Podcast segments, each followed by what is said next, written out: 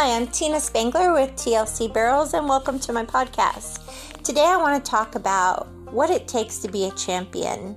There's a saying that says, to be a champion, you must think like a champion. You want to never have excuses. You you won't hear a champion say, "Well, if I would have done this or if this wouldn't have happened." They don't make excuses. They just analyze what they did and do it better the next time. They also take negatives and turn them to positives. You won't hear them say, I just can't get my hands right, or I just can't get my horse to do this. They say, I can and I will. That's where success comes in with positive thinking. Your mindset is extremely important.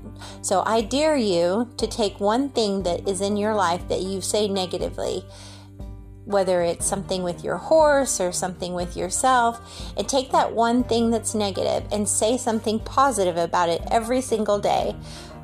Like, I can do this, and I will do this, and I'm capable of doing that. And just keep doing that over and over for 30 days and see if that doesn't change your mindset and you start thinking like a champion as well. Now, am I saying just mindset will get you there? Absolutely not. A champion also prepares, a champion does the work. So, how do I do the work? You've got to go back to the slow work. It's important to practice slow perfect. Whether you're doing dry work, that is just getting you and your horse more in sync and getting them broke loose from their face, neck, shoulder, ribs, and hip. The ability to walk perfect circles with the front feet and the back feet on the same tracks the ability to roll back smoothly over your hocks and correctly with the lightest cues possible, the ability to take your leads in a straight line or circle in one easy step.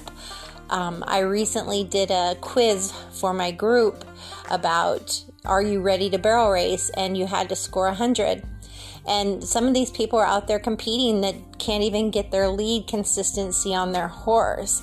So or they can't get their horse's shoulder out of a circle um, correctly in their slow work. So imagine having those kind of holes in your foundation and then trying to go full blast and turn three times.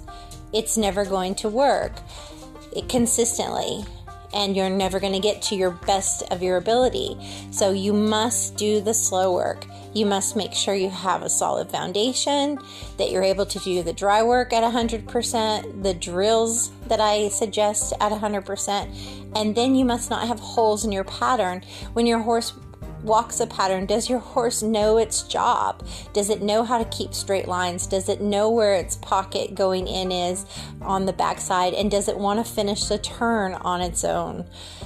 These are all very important aspects. If they can't do it perfect at a walk, they're never going to do it perfect at a run. So, these are the things that a champion does. This is how you think and act like a champion because you have the mindset of I can, you have the positive attitude of I will. You have the skill set to know how to put the foundation on your horse, how to get your horse to do maneuvers and, and suppling exercises and collection work, all off really light aids, mainly with your body, a little bit of leg and hand to back that up. And then you're able to do the pattern really well at every single speed all of those things are what leads you to being the best of your ability, is what leads you to team building with your horse. And that's when you become a champion. And I think that's where the excitement comes from winning the buckle or winning the saddle or winning the next division. It's not the dusty buckle sitting on the trophy case that you won last year. It's the one year that it took you of that journey with your horse and the blood, sweat, and the tears to get to that point. The journey is the reward. So sometimes we get so caught up in the result, the end result, that we forget to really appreciate the moment and where you are with your horse. And again, how you get there is just as as important as when you get there for me because it should be about the connection with your horse. It should be about creating a horse that is capable of doing what you're asking, taking him from first grade to second grade to third grade to fourth grade, not skipping out of elementary school straight into college, Mm-hmm. but actually teaching your horse how to be your partner, how to handle it.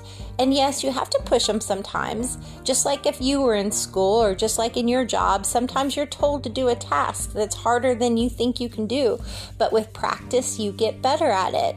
So some some of my riders are too much of a perfectionist and they stay slow a little bit too long. They're afraid to take that next step. So don't be afraid to take that next step. Even if you only take it for a week and if the horse starts putting it together, then then great, you're ready for the next step. If it falls apart, then you go back to the slower speed and just work at it a little bit longer. But you're going to never know if you're ready for that next education with speed unless you give it a try. Yes, you can watch for hot spots. If you notice your horse getting worked up or you notice your horse acting out in some way, then you know that they're not happy. Maybe it's something to do with pain, maybe it's mental pressure, and then you also know to back off. But you also have to remember horses can sometimes be like kids and they'd rather be out in the pasture grazing than working. Um, so you also have to just be okay am i being a fair boss? I'm only asking you for 30 minutes of your time today and for the next 23 and a half hours you're going to do whatever you want. So i don't think that's unrealistic either to ask for a horse to give you an hour of their time a day. Um, and once again, I'm not telling you to go out there and run the pattern three times full blast, but if you're educating your horse on the pattern and they're doing great at loping to it, trotting around it, loping out on the correct lead, and you're trying to teach them to lope around the barrel and they already lope a couple of my uh, drills well, like spirals or D pattern, or single barrel, then they're ready to try to lope the barrels. Sure, it might feel sloppy and you might have to help them a lot with their rate and their snap and their drive out. You may have to help them a lot more, but until they get their balance and their coordination and they start figuring it out, then that's the way it is. But again, they have to try it in order to get better at it. Just like you, you're not going to get better at something unless you work at it. So there is a point where you just have to give it a whirl. It may be ugly at first, but it will get better. So, um, so that's my suggestion: is don't be hard on yourself if you make mistakes just realize that that's part of the education with speed. And if you go back to an old habit in your muscle memory or something, just keep telling yourself, I can do this. I can ride two hands and sit for rate and separate my rate and my turn cues. I can go to the horn when I get to the barrel. I can pull up on that horn and go in stride with my horse. I can focus on my spots around the barrel. I can keep my lines straight and ride more with my legs, my eyes, and my body. Just just visualize it, just tell yourself that. And that's how you become a champion and learn to think and act like one. You don't make excuses, you turn negatives into positives. You say, I can instead of I can't, and you practice positive mindset and you do the work.